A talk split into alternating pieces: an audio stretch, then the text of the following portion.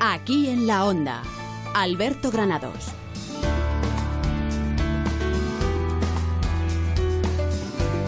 ¿Qué tal amigos? Muy buenas tardes, bienvenidos aquí en la onda, martes 3 de abril y volvemos a la normalidad, volvemos otra vez a la tranquilidad, otra vez a nuestro aquí en la Onda Madrid para nuestros oyentes madrileños, aunque hoy en día ya, pues a través de la aplicación en redes sociales, a través de la web o a través incluso de la TET, nos pueden escuchar ustedes desde casa y escuchar nuestro aquí en la Onda, que ya saben que viene cargado de contenidos, con David Peñalba en los controles técnicos, con Lorena Pérez Mansillas en la producción y con David del Cura que me acompaña como siempre aquí está mi vera.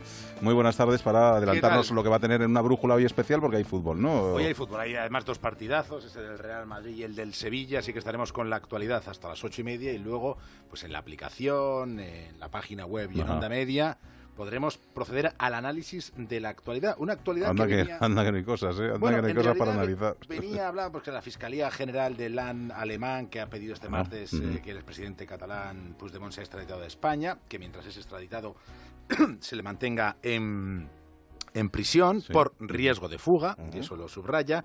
Podríamos hablar también de los presupuestos generales del Estado que ha presentado Montoro, con partidas pues, para dar y repartir en unos presupuestos que algunos han calificado de electoralistas, pero bueno, si no apoya el PNV o apoya a alguien, esos presupuestos de momento no salen. Así que hay mejoras, sobre todo para las pensiones más bajas, hay mejoras para los funcionarios y hay un clima de cierto optimismo económico en esas cuentas. Y en esas estábamos cuando hemos tenido acceso a ese vídeo que se puede ver del domingo de Pascua en la Catedral de Palma. Que yo creo que es tan obvio que no debe ser lo que, está, lo que todo el mundo piensa que ha pasado. decir. Donde la familia real sale y donde en, origen lo que pasa es después de, esa misa de domingo de resurrección, pues era, era la primera vez en, en un montón de años que se juntaba toda la familia real. Eso quiere decir que todos los fotógrafos y todos los cámaras estaban pendientes de conseguir unas instantáneas que han sido imposibles en los últimos cuatro años. Eso es una realidad. Entonces todo el mundo estaba con el carrete puesto,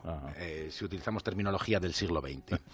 y en ese momento la reina, la reina emérita, doña Sofía, salía cogiendo del brazo a sus nietas con el objeto, yo creo que algún fotógrafo dijo, porque ya estaban llegando a las puertas de la catedral, oh, una foto, una foto, una foto, señor, una foto. Y entonces ella va a hacer esa foto y de repente aparece la reina Leticia interponiéndose entre el objeto de esas fotos y los propios fotógrafos. No contento con eso, trata de acariciar el pelo de su hija mayor y en un momento dado hay un movimiento muy brusco que yo no, no acierto a saber quién es el que aparta o quién es la que aparta el brazo de quién, pero allí se juntan las manos de Doña Sofía, las manos de la princesa y las manos de la reina. Y en un movimiento brusco aquello se evita la fotografía y de repente se genera allí una especie de, de bullicio que lo que deja trascender es mal rollo. Pero mal rollo, mal rollo.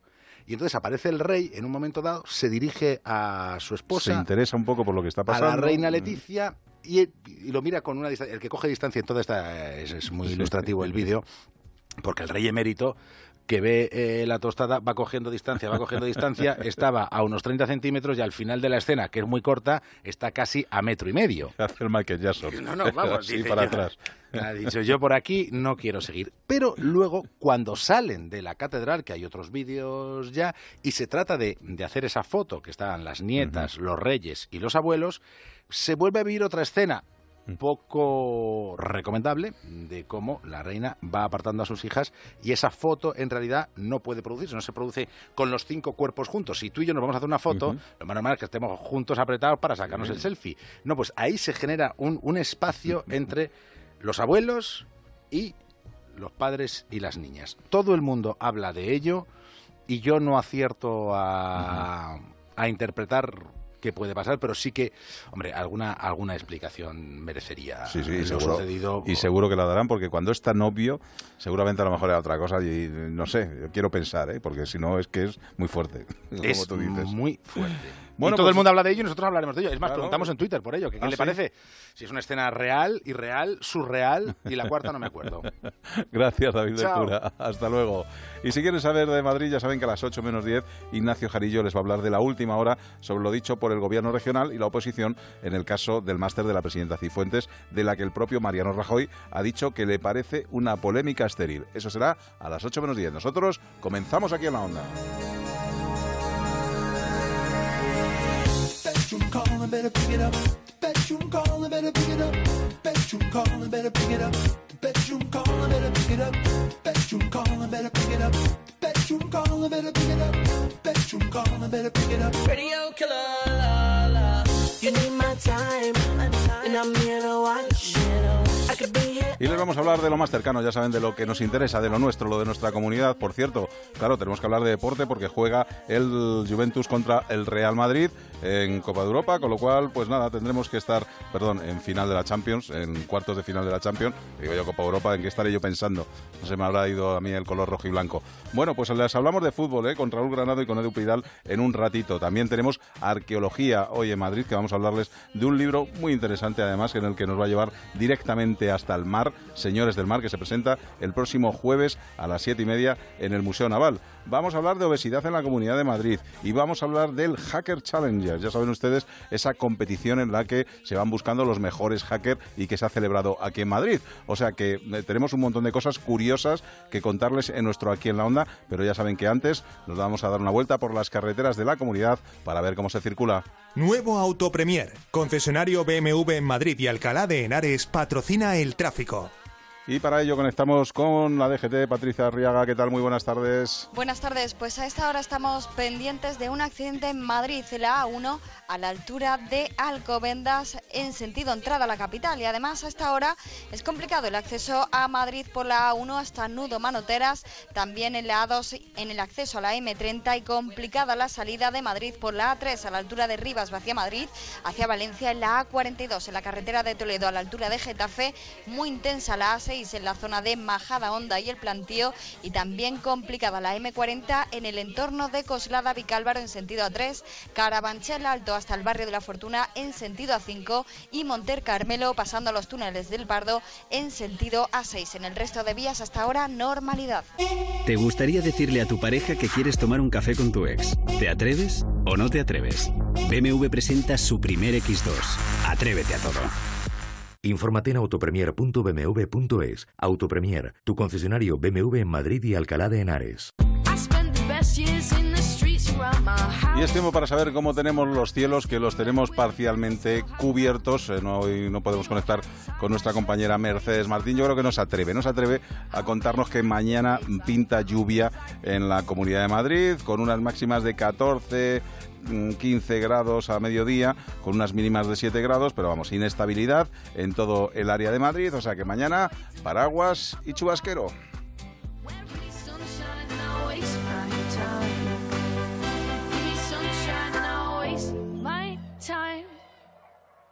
Dicen que la única obligación que tenemos en esta tierra es hacer realidad nuestros sueños.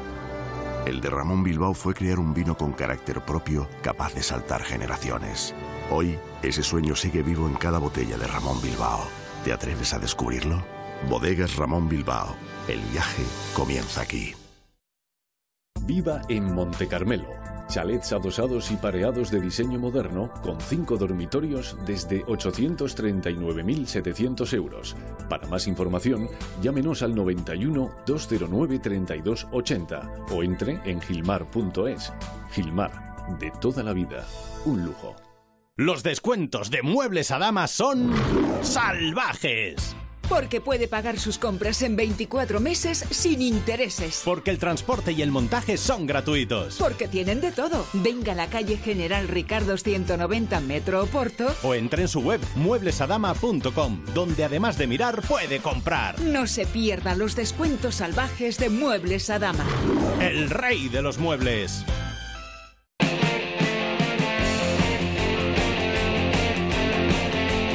Lo que vamos a intentar nosotros es hacer un buen partido, un buen partido de fútbol porque es lo que, lo que sabemos hacer y, estar preparado. Yo creo que lo somos, eh, pero no tiene nada que ver con, lo, que, lo que pasó hace 10 meses. Lo que pasó, pasó.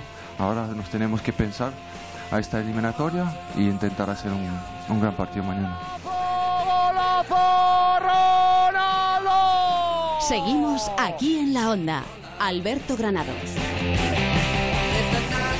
prueba de Granados y Granado. Raúl Granado, ¿qué tal, primo? ¿Cómo estamos? Hola, primo, ¿qué tal? Muy buenas. Pues nada, deseando que nos contéis eh, la alineación, que creo que la tenemos en exclusiva ya mismo, ¿no? Calentita, así que antes de decir nada más, es lo primero que vamos a hacer. Nos vamos hasta Italia, hasta ese estadio donde juega la Juventus, y allí está un hombre de onda cero, allí está Edu Pidal. Hola, Edu, ¿qué tal? Muy buenas.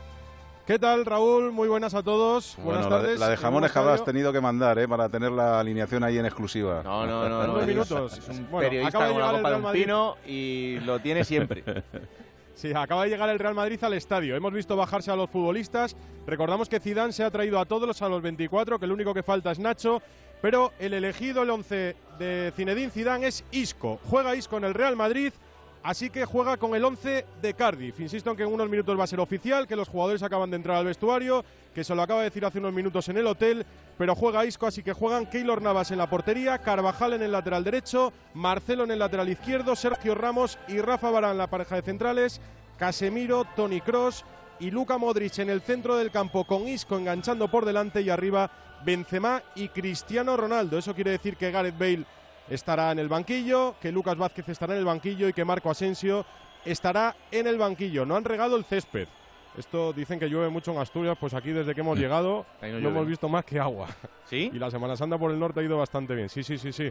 Han dicho que no se regaba el césped, han puesto una lona desde la, hasta las seis y media de la tarde para protegerlo, porque ha habido ratos de tormenta incluso en la ciudad. Mm. Y están muy pendientes de este partido en un estadio en el que ya habíamos estado, pero que siempre que vuelves te gusta un poquito más. Es pequeño, pero muy coqueto. Bueno, vamos a ver qué tal, porque es un partido, por ejemplo, para que eh, un hombre como el Pipa Higuaín intente reivindicarse, intente también eh, mostrar que está en un buen momento después de ese partido de la selección argentina con la selección española. Y bueno, pues esa es la noticia, juega Isco, tenía que elegir Zidane entre cuatro hombres. Y ahora mismo Isco es el, el hombre de moda después de los dos partidos que hizo con la selección española. Y también de bueno, de esa declaración en la que decía que quizá con la selección se siente con más confianza que en el Real Madrid. Y eso va directamente hacia Zinedine Zidane y hacia Julen Lopetegui, esa comparativa entre los dos entrenadores.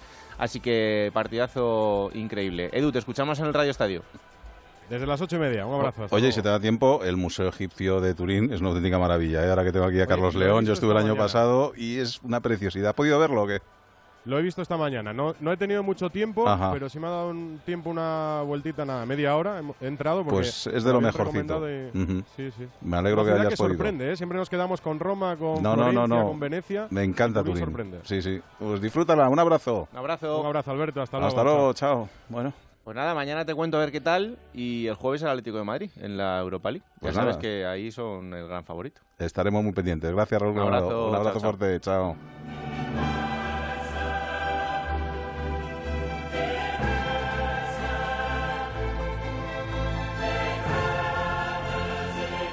Aquí en la Onda. Onda Cero, Comunidad de Madrid.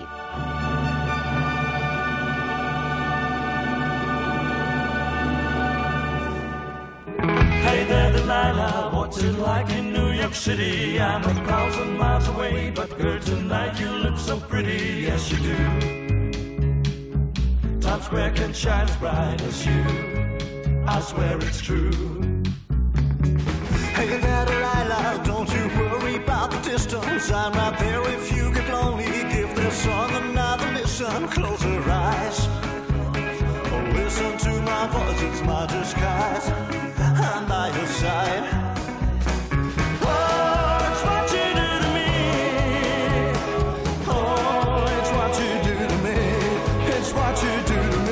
A nuestra sección habitual de arqueología e historia aquí en Madrid eh, con nuestro querido Carlos León Amores y en este caso de algo muy cercano porque el próximo jueves a las siete y media de la tarde en el Museo Naval se va a presentar Señores del Mar, los grandes y olvidados capitanes de la Real Armada que ha escrito Agustín Rodríguez González. Y bueno, pues eh, nos cuenta un poco mm, de los grandes acontecimientos y personajes de la historia naval que en muchos casos están olvidados y que tú antes hablábamos tú y yo y me decías y que han sido muy importantes porque hay algunos nombres que a mí no me suenan pero que tú conoces muy bien, ¿no? Pues sí, efectivamente, la verdad que el libro es magnífico. Es verdad que a mí me gustan todos los libros del mar y me los compro todos, pero este reconozco que además saca a la luz una serie de personajes que podían ser eh, una decena de guiones de película, porque es que son todos eh, importantísimos, eh, aunque efectivamente para el gran público a lo mejor son personajes menos conocidos que un Colón o un Magallanes. ¿no? Ajá. Bueno, antes de nada, hay que decir que Agustín Ramón eh, Rodríguez González, que es el autor, es doctor en historia, académico correspondiente de la Real Academia de la Historia, está especializado en historia naval española y ha publicado una treintena de libros sobre esta cuestión, así como dos centenares de otros trabajos entre artículos y colaboraciones en obras colectivas, con lo cual de esto sabe un poquito, ¿eh, Carlos León? Pues sí, la verdad es que para nosotros es un referente, es una persona muy conocida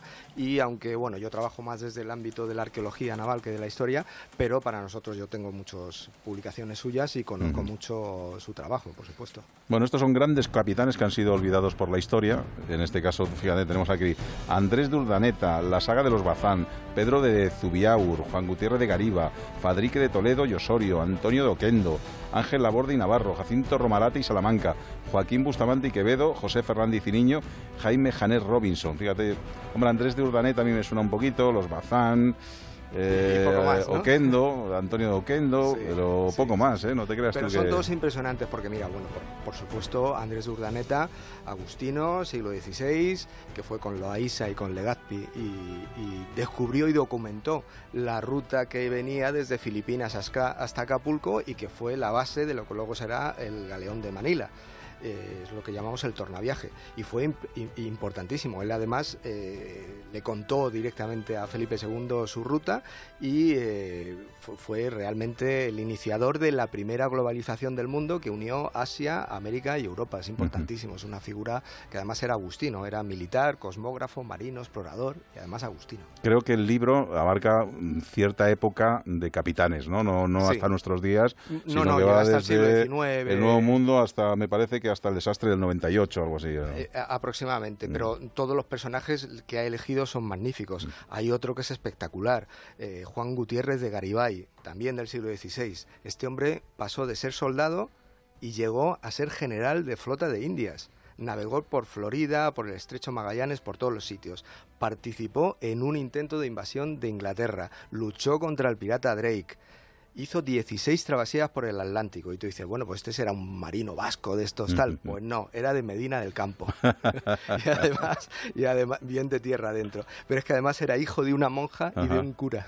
Es que además, fíjate, muchas veces se ha preguntado en la historia el por qué tenemos tantos navegantes, a lo mejor de Extremadura, eh, donde no tienen, eh, no tienen mar ni tienen vocación marina, pero es que al final lo que pasaba es que echaban manos de, la de familiares, amigos y tal. Entonces, cuando uno de ellos se embarcaba en un barco, pues al final venía a su tierra y en su tierra se llevaba 15 o 20 y de ellos, pues al final iban triunfando algunos, ¿no? Bueno, y que el, el mar también prometía mucha, Claro. mucha aventura, mucha riqueza y prometía muchas cosas. Hay otro personaje, por ejemplo, bueno, por supuesto Antonio Oquendo, que luchó contra, también contra los holandeses, que se hizo muy conocido por un- un- una- la batalla de, de Pernambuco, que hace muy poquito también en el Museo Naval hubo una exposición sobre los cuadros de, de la batalla de Oquendo.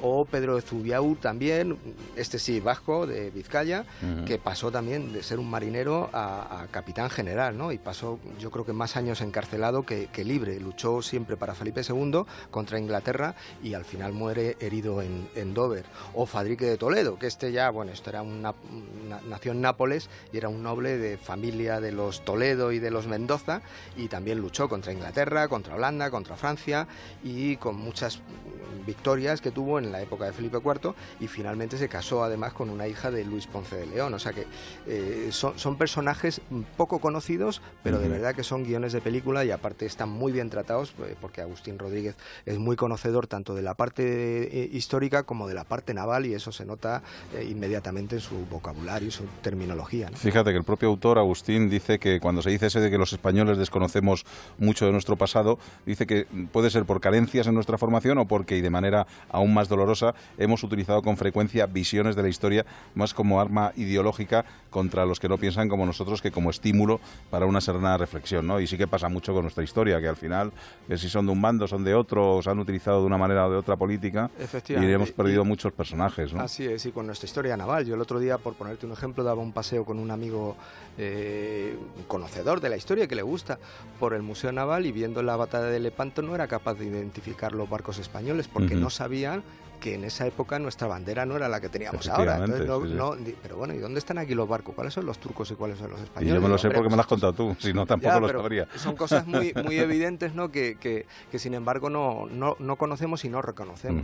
Mira, dice que, por ejemplo, los propios símbolos nacionales, dice como la bandera, cuyo origen es nada menos que un encargo de Carlos III al ministro de Marina Valdés para dar una enseña fácilmente reconocible a los buques de la Armada. O sea que- Efectivamente, porque la, la bandera anterior, eh, al tener el fondo Era la blanca blanco, con la cruz la roja, ¿no? Esa- se, se identificaba peor, claro, se identificaba mal y entonces se, se estaba buscando una, en este caso, una bandera un poco más, más fácil de, de reconocer y, de, y, y menos y no, no confundirla. ¿no?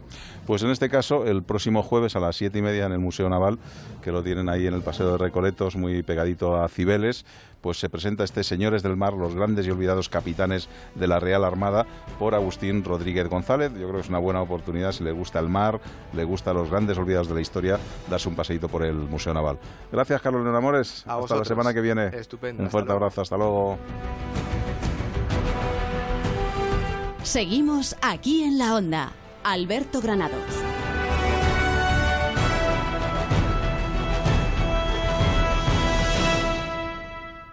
Share Music y Media Vuelta Producciones presentan Memory Park. El megaconcierto de tu vida en un entorno natural único. Más de 20 horas de música pop y dance, 30 artistas nacionales e internacionales que marcaron a varias generaciones. 29 y 30 de junio, Memory Park. Colaboran Ayuntamiento de El Escorial, Ámbar Cerveceros Independientes y Coca-Cola. Mañana entradas a la venta en memorypark.es. Muy atentos porque van a volar. Couzapin, dedicados a enaltecer la calidad del producto de Asturias, sidra, cabrales, faves de cultivo propio y el mejor rape al horno de Madrid. Calle Menorca 35, restaurante couzapin.com.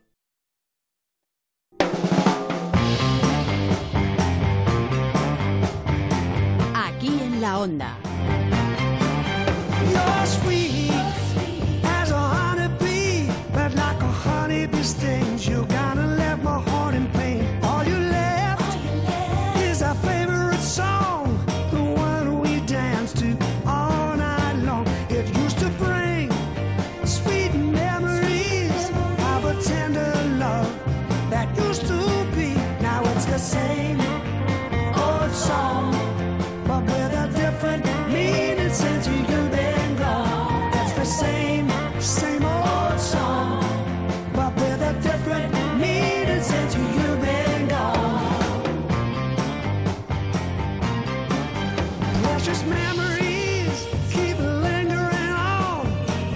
47% de los madrileños tiene sobrepeso u obesidad, lo dice el último informe del estado de salud de la población de la Comunidad de Madrid. Unos datos que nos sitúan en el punto medio con respecto a otras comunidades autónomas.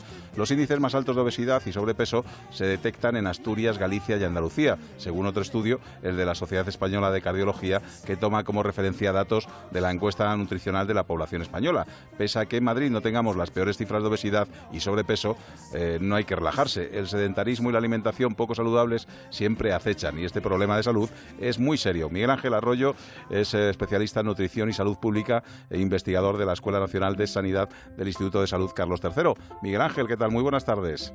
Buenas tardes, muy bien, nosotros. Bueno, pues eh, con este informe, hombre, no somos de los peores dentro de- del mapa español, pero sí que hay que estar alerta, ¿no, Miguel Ángel? Sí, bueno, más que alerta, es una situación que ya arrastramos hace tiempo. De hecho, las cifras del informe incluso son más benevolentes de la realidad, porque son cifras autodeclaradas, no, no son datos en los que se ha medido el peso y la altura y la talla, sino que se les ha preguntado a la gente. Y en general la gente tiene las cifras, o sea que las cifras son más altas, están por encima del 50%. Ujú. A ver si puedes coger un poquito de cobertura, Miguel Ángel, que te estamos perdiendo un poco. Eh, ¿Sabemos eh, más o menos este exceso de peso quién lo tiene especialmente? Creo que más lo- los hombres, no sé si, si en, cierta, en cierta población de cierta edad. Bueno, hasta la edad, eh, la tercera edad, digamos, eh, la prevalencia es algo mayor en los hombres, pero después es mayor en las mujeres. Y lo que sí es problemático es que este incremento más importante ha sido en los últimos 20 años, ¿no? Donde se ha incrementado, fíjate, en hombres un 25% y un 37% en mujeres, ¿no? Sí, bueno, es un fenómeno que venimos observando en otros países eh, occidentales, en otros países del norte, digamos, por, por decirlo así, que tiene que ver con los cambios en los, los, los vida que llamamos occidentales, eh, tiene que ver con, con la alimentación sobre todo y la falta de actividad física. Sí, porque la actividad física, si uno, los que somos ya un poco mayorcitos, recordamos nuestras infancias, yo es que recuerdo que desde que me levantaba hasta que me acostaba, estaba todo el día corriendo y en el parque, yendo de un lado para otro, y hoy en día los chavales lo que más les tira es la maquinita, la- el iPad y, estar en casa jugando con, con los videojuegos, ¿no? Claro, bueno, ese es, eh, ese es el entorno que tienen, ¿no? Y este pro- probablemente es uno de los cambios más importantes, ¿no? El hecho de que antes la actividad física estaba incorporada en la rutina diaria y ahora no, ahora tenemos que programar esa actividad física y eso es lo que hay que cambiar, ¿no? Y, lo que te- y para cambiar eso es necesario cambiar las ciudades, eh, cambiar los lugares donde vivimos para que podamos de verdad y de forma fácil y segura incorporar esa actividad física en la rutina diaria, ¿no? En, en el momento de ir al trabajo, de ir al colegio, de salir a dar una vuelta por el barrio, en fin. Miguel Ángel, y con esto tenemos alguna solución? ¿Hay algo que podamos hacer de cara a los próximos años para, para que estas cifras bajen aún mucho más? Bueno, claro, hay cosas que se pueden hacer, ¿no? Y la propia Organización Mundial de la Salud está dándonos muchas pistas, ¿no? Eh, bueno, crear barrios, como he dicho, saludables que favorezcan la actividad física, incorporar la actividad física en los colegios, en los institutos, el número de horas de actividad física se ha ido reduciendo con el tiempo, ya casi no practican actividad física los niños ni en los colegios. En cuanto a la alimentación, pues eh, hay muchas cosas ¿no? que se pueden hacer también. Sobre todo tenemos que eh, eh, volver a tomar una alimentación basada en productos frescos, no procesados, ¿no? Y, y la verdad es que estamos invadidos, cuando estamos invadidos de productos procesados que son baratos, que son fáciles de, de cocinar y de consumir, pero eh, también es fácil eh, y se puede hacer de forma, digamos, asequible, a un precio asequible, eh, eh, comer de forma saludable. ¿no? Por ejemplo, incorporar las legumbres, que prácticamente las hemos sacado de nuestra dieta y son una fuente de proteínas muy rica y saludable.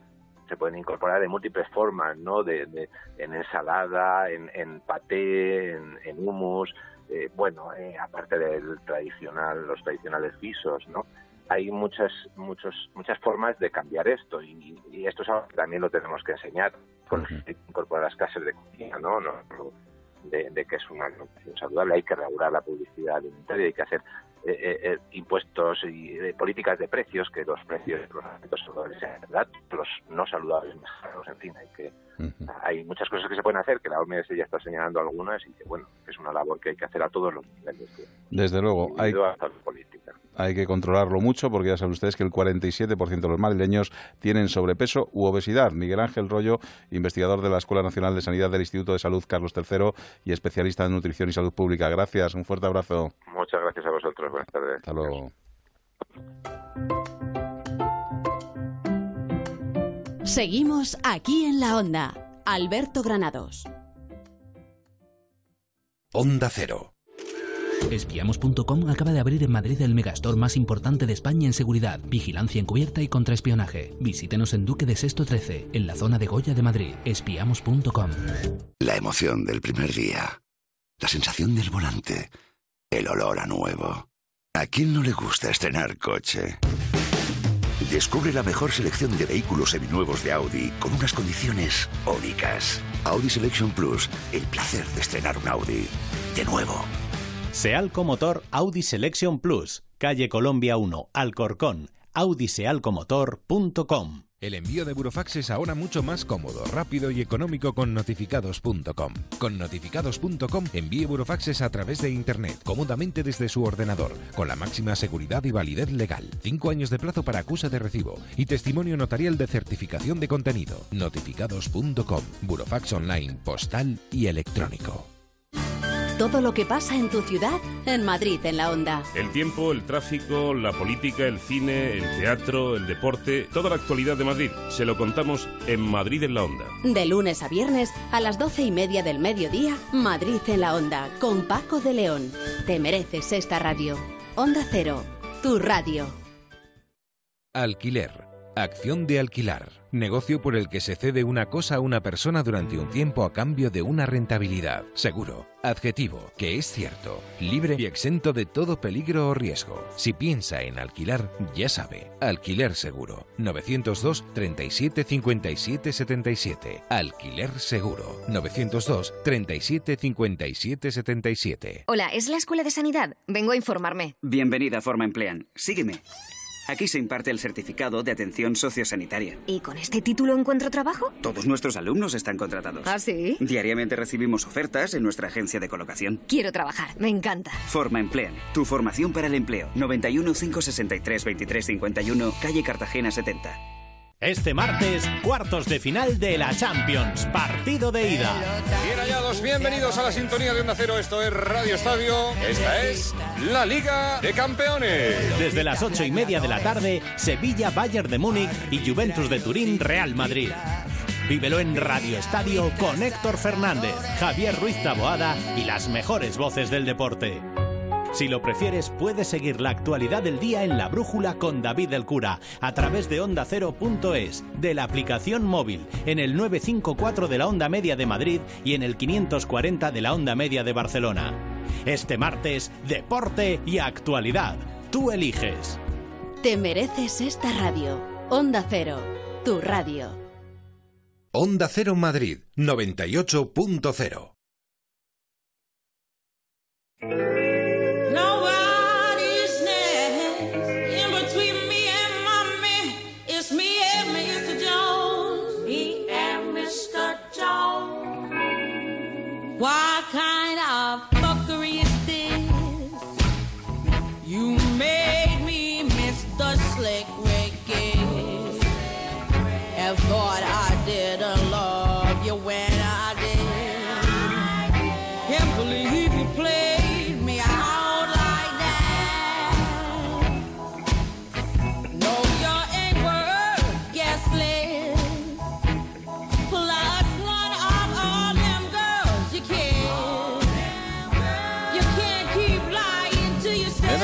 En que ya apenas quedan ya reductos que no estén informatizados, es imprescindible recordar la importancia de la ciberseguridad.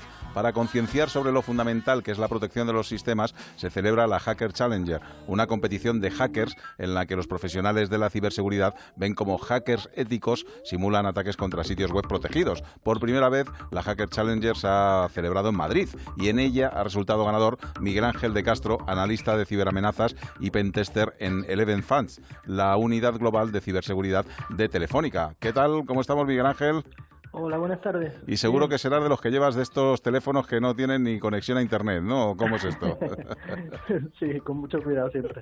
Oye, ¿estás en la unidad global de ciberseguridad de Telefónica también con Chema Alonso o es otra rama diferente? Sí, eh, estamos aquí, eso es. Eh, Chema Alonso era nuestro CEO, ahora después pasó a, a otra parte de, de Telefónica como consejero delegado. Ajá. Pero sí, él puso, él puso la semilla de. Has tenido de ahí Elfa. bu- buen, buen maestro, ¿no? Sí, sí, señor. Oye, Miguel Ángel, ¿cómo se, se gana una competición de características? Cuéntame primero, ¿qué es lo que, lo que se hace? Eh, Ponen una, me imagino, una empresa ficticia y ahí todos a trabajar e intentar entrar por las puertas secretas, ¿no? Sí, bueno, básicamente lo que de lo que se trataba la competición era de atacar un sistema informático que estaba bien protegido. Eh, concretamente era una, una tienda online. Entonces, bueno, hicimos lo que hacemos habitualmente en nuestro trabajo. Primero encontrar los fallos de seguridad y después sacar provecho de ellos. Eh, al ser una tienda online, pues descargar la base de datos, eh, modificar la página web, incluso tirar el sistema para que no, no tuviera funcionamiento.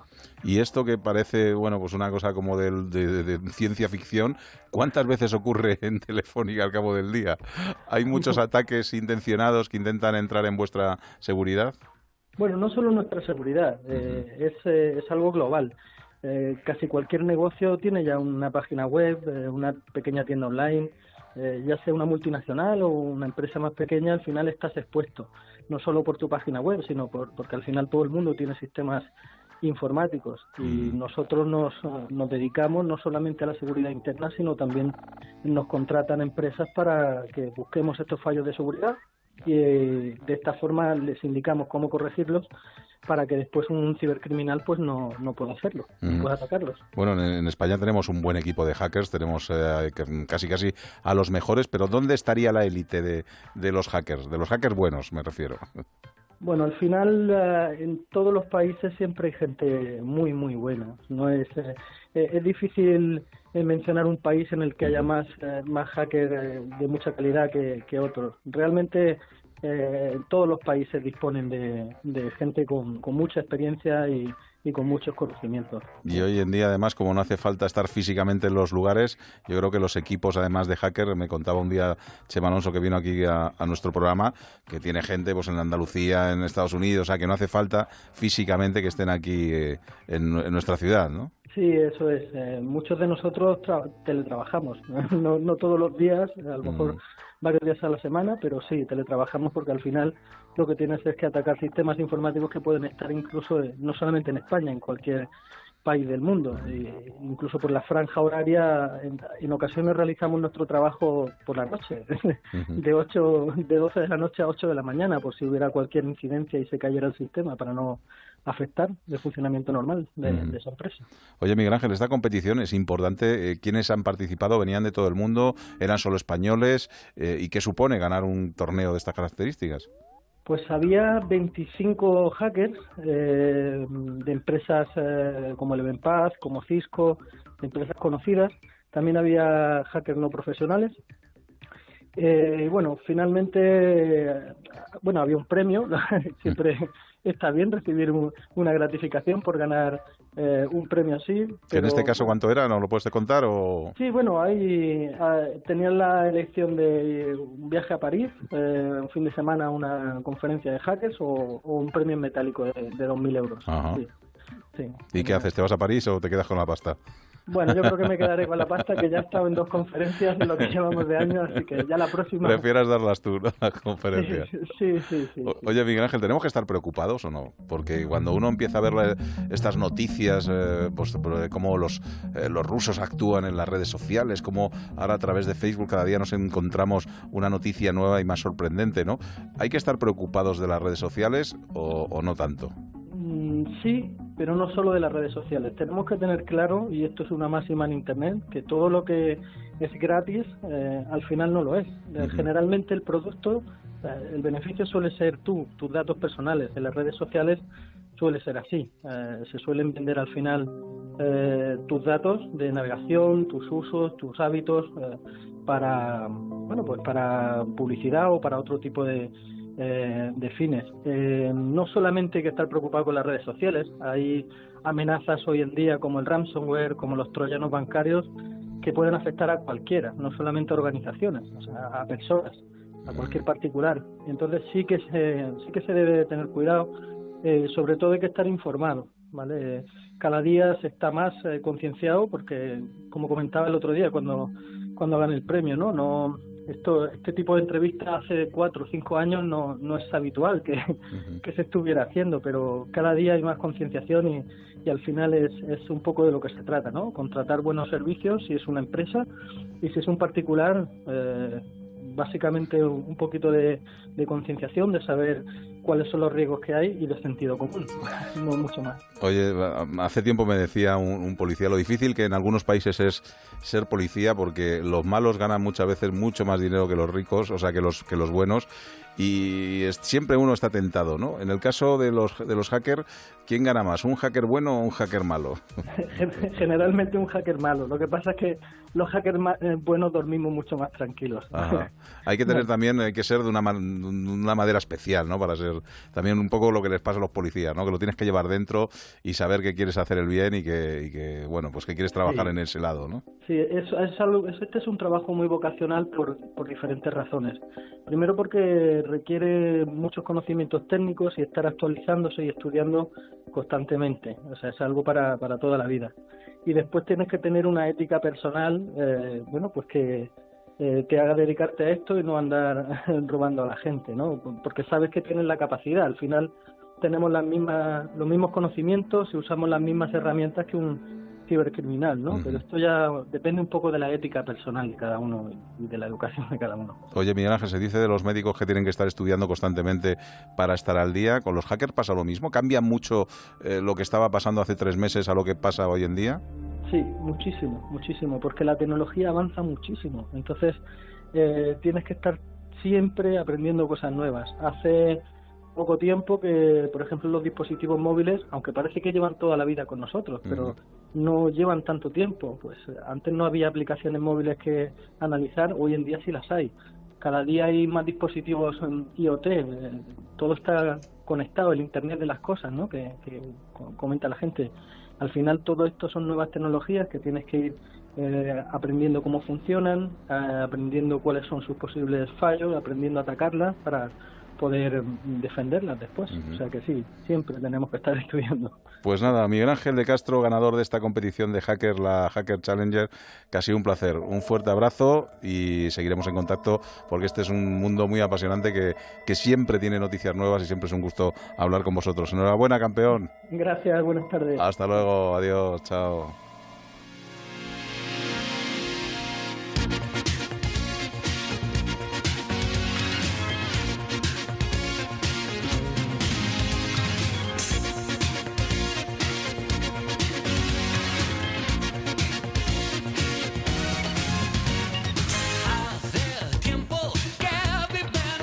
Abrimos nuestro rincón añejo, ya saben, esos dos minutitos últimos que tenemos para hablar de esas canciones o escuchar esas canciones que nos han llegado al corazón y que ya han pasado años por ellas, ¿eh? Lorena Pérez Mansillas.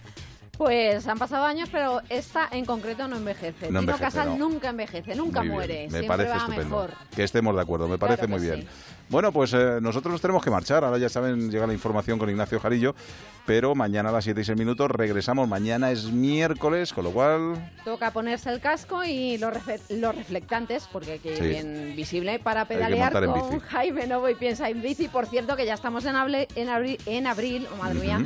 Y te recuerdo que tenemos el reto este de los, de los 30, días, en bici. Ya llevamos tres. Nos vamos a dar también una vuelta por la información de la Comunidad de Madrid de la mano de nuestros compañeros de las emisoras de Onda Cero Bien. en la región y además trataremos temas que interesan a los madrileños relacionados con la salud. Bueno, como no podía ser de otra manera. Ya saben ustedes que tenemos Twitter y Facebook, arroba aquí en la onda y en Facebook aquí en la onda, y que también nos pueden seguir por ahí. Y, Spo- y Spotify. Y Spotify también, con la lista de las canciones que se escuchan en el programa. O sea que nada, nosotros les dejamos ahora con la información y mañana a las 7 y 6 minutos regresamos con David Peñalba también los controles técnicos en un programa que se llama Aquí en la Onda y que se emite en Onda Cero. ¿Dónde si no? ¡Hasta luego!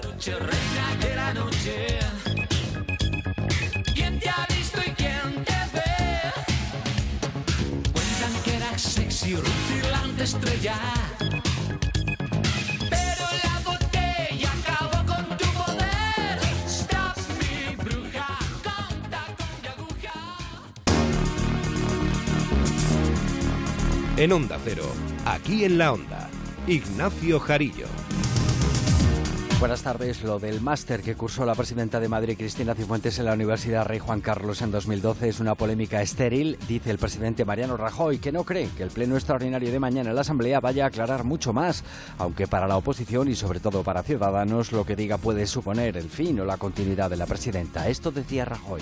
Bueno, eh, Cifuentes ha dado sus explicaciones, ha aportado unos documentos, también la universidad lo ha hecho. Yo supongo que mañana reiterará, porque no se va, no va a poder dar otros argumentos distintos, las mismas explicaciones ante el Parlamento Regional de Madrid y yo creo que esa es una oportunidad para terminar con esta polémica que en mi opinión es bastante estéril. Palabra de presidente del gobierno, polémica estéril, dice el líder del PSOE, Pedro Sánchez, no ve esta crisis tan estéril y sigue sin descartar una moción de censura en la Asamblea. Noticias en Onda Cero Madrid, ahora el tráfico en la comunidad.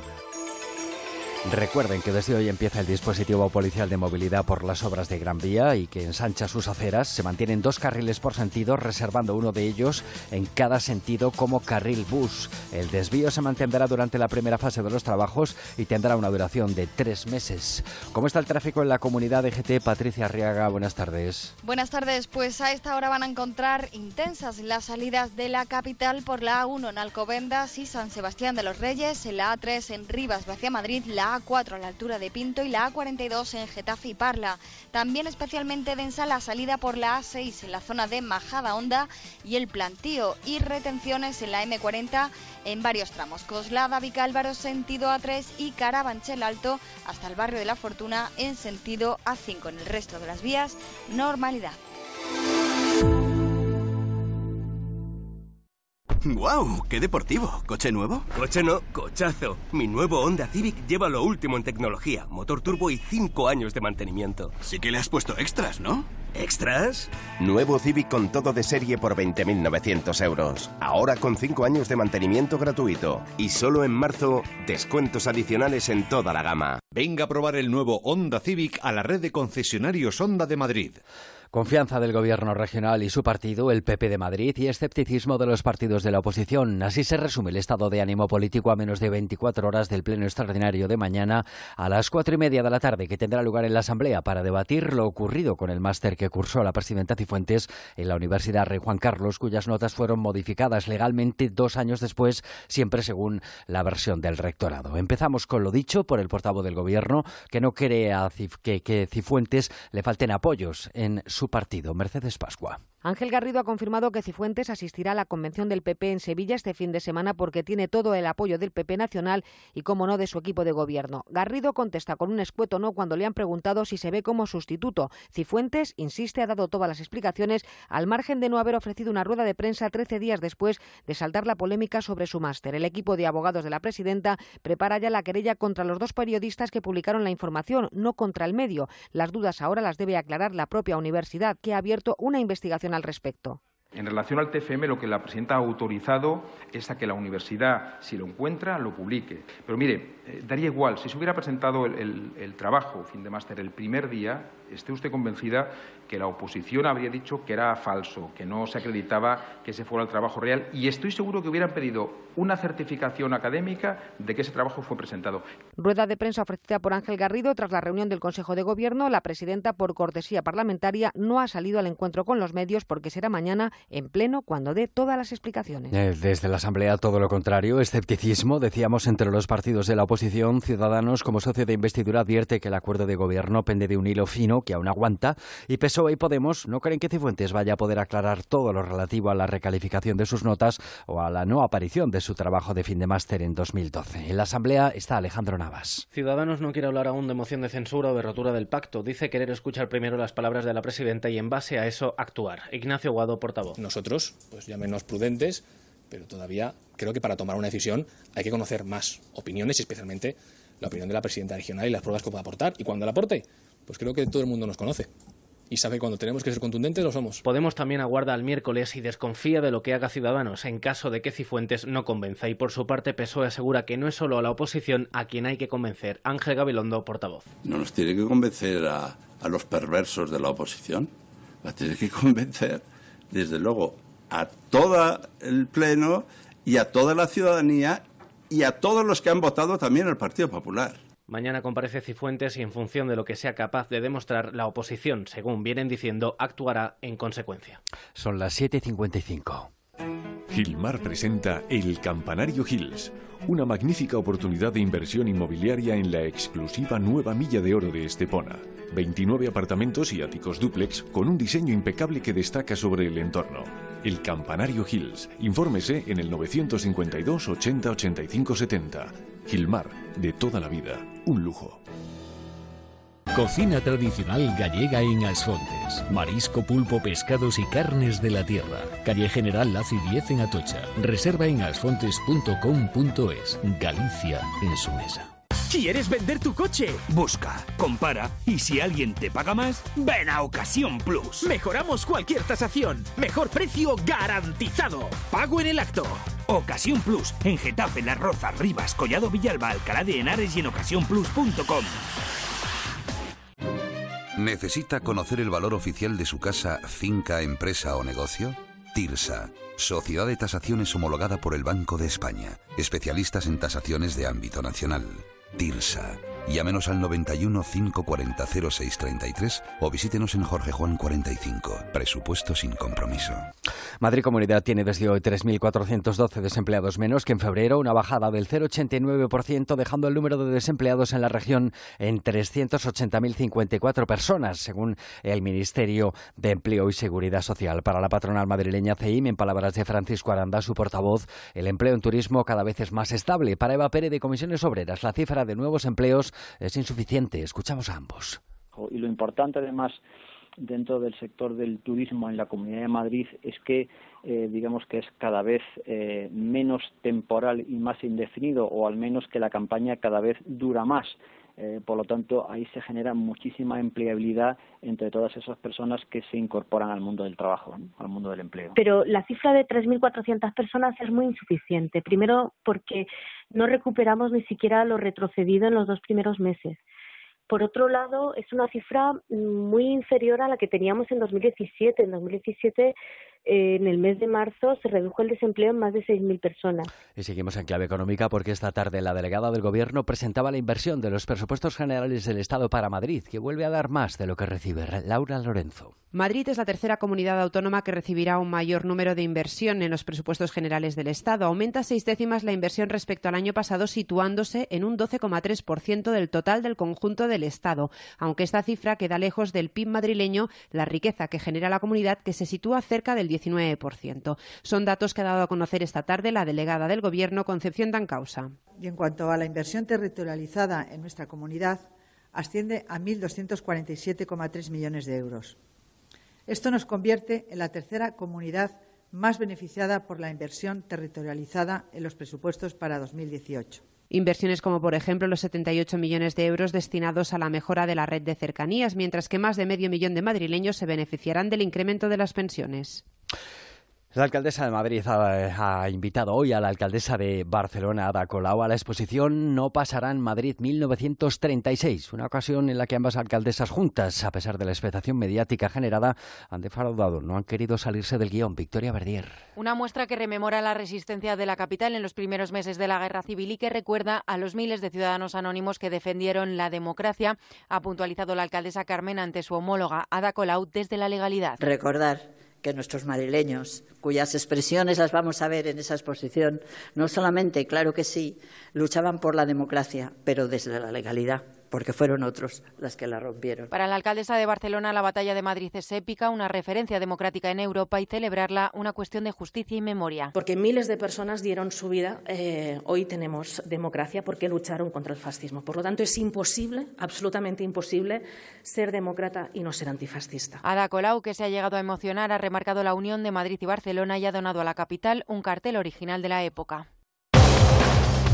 para una alineación importante. Raúl Granado, buenas tardes. Buenas tardes. Keylor Navas, Carvajal, Ramos Barán, Marcelo, Modric, Casemiro, Cross, Ronaldo Benzema e Isco son los elegidos por Zinedine Zidane, con lo cual se quedan en el banquillo Bale, Asensio y Lucas Vázquez, partido frente a la Juventus.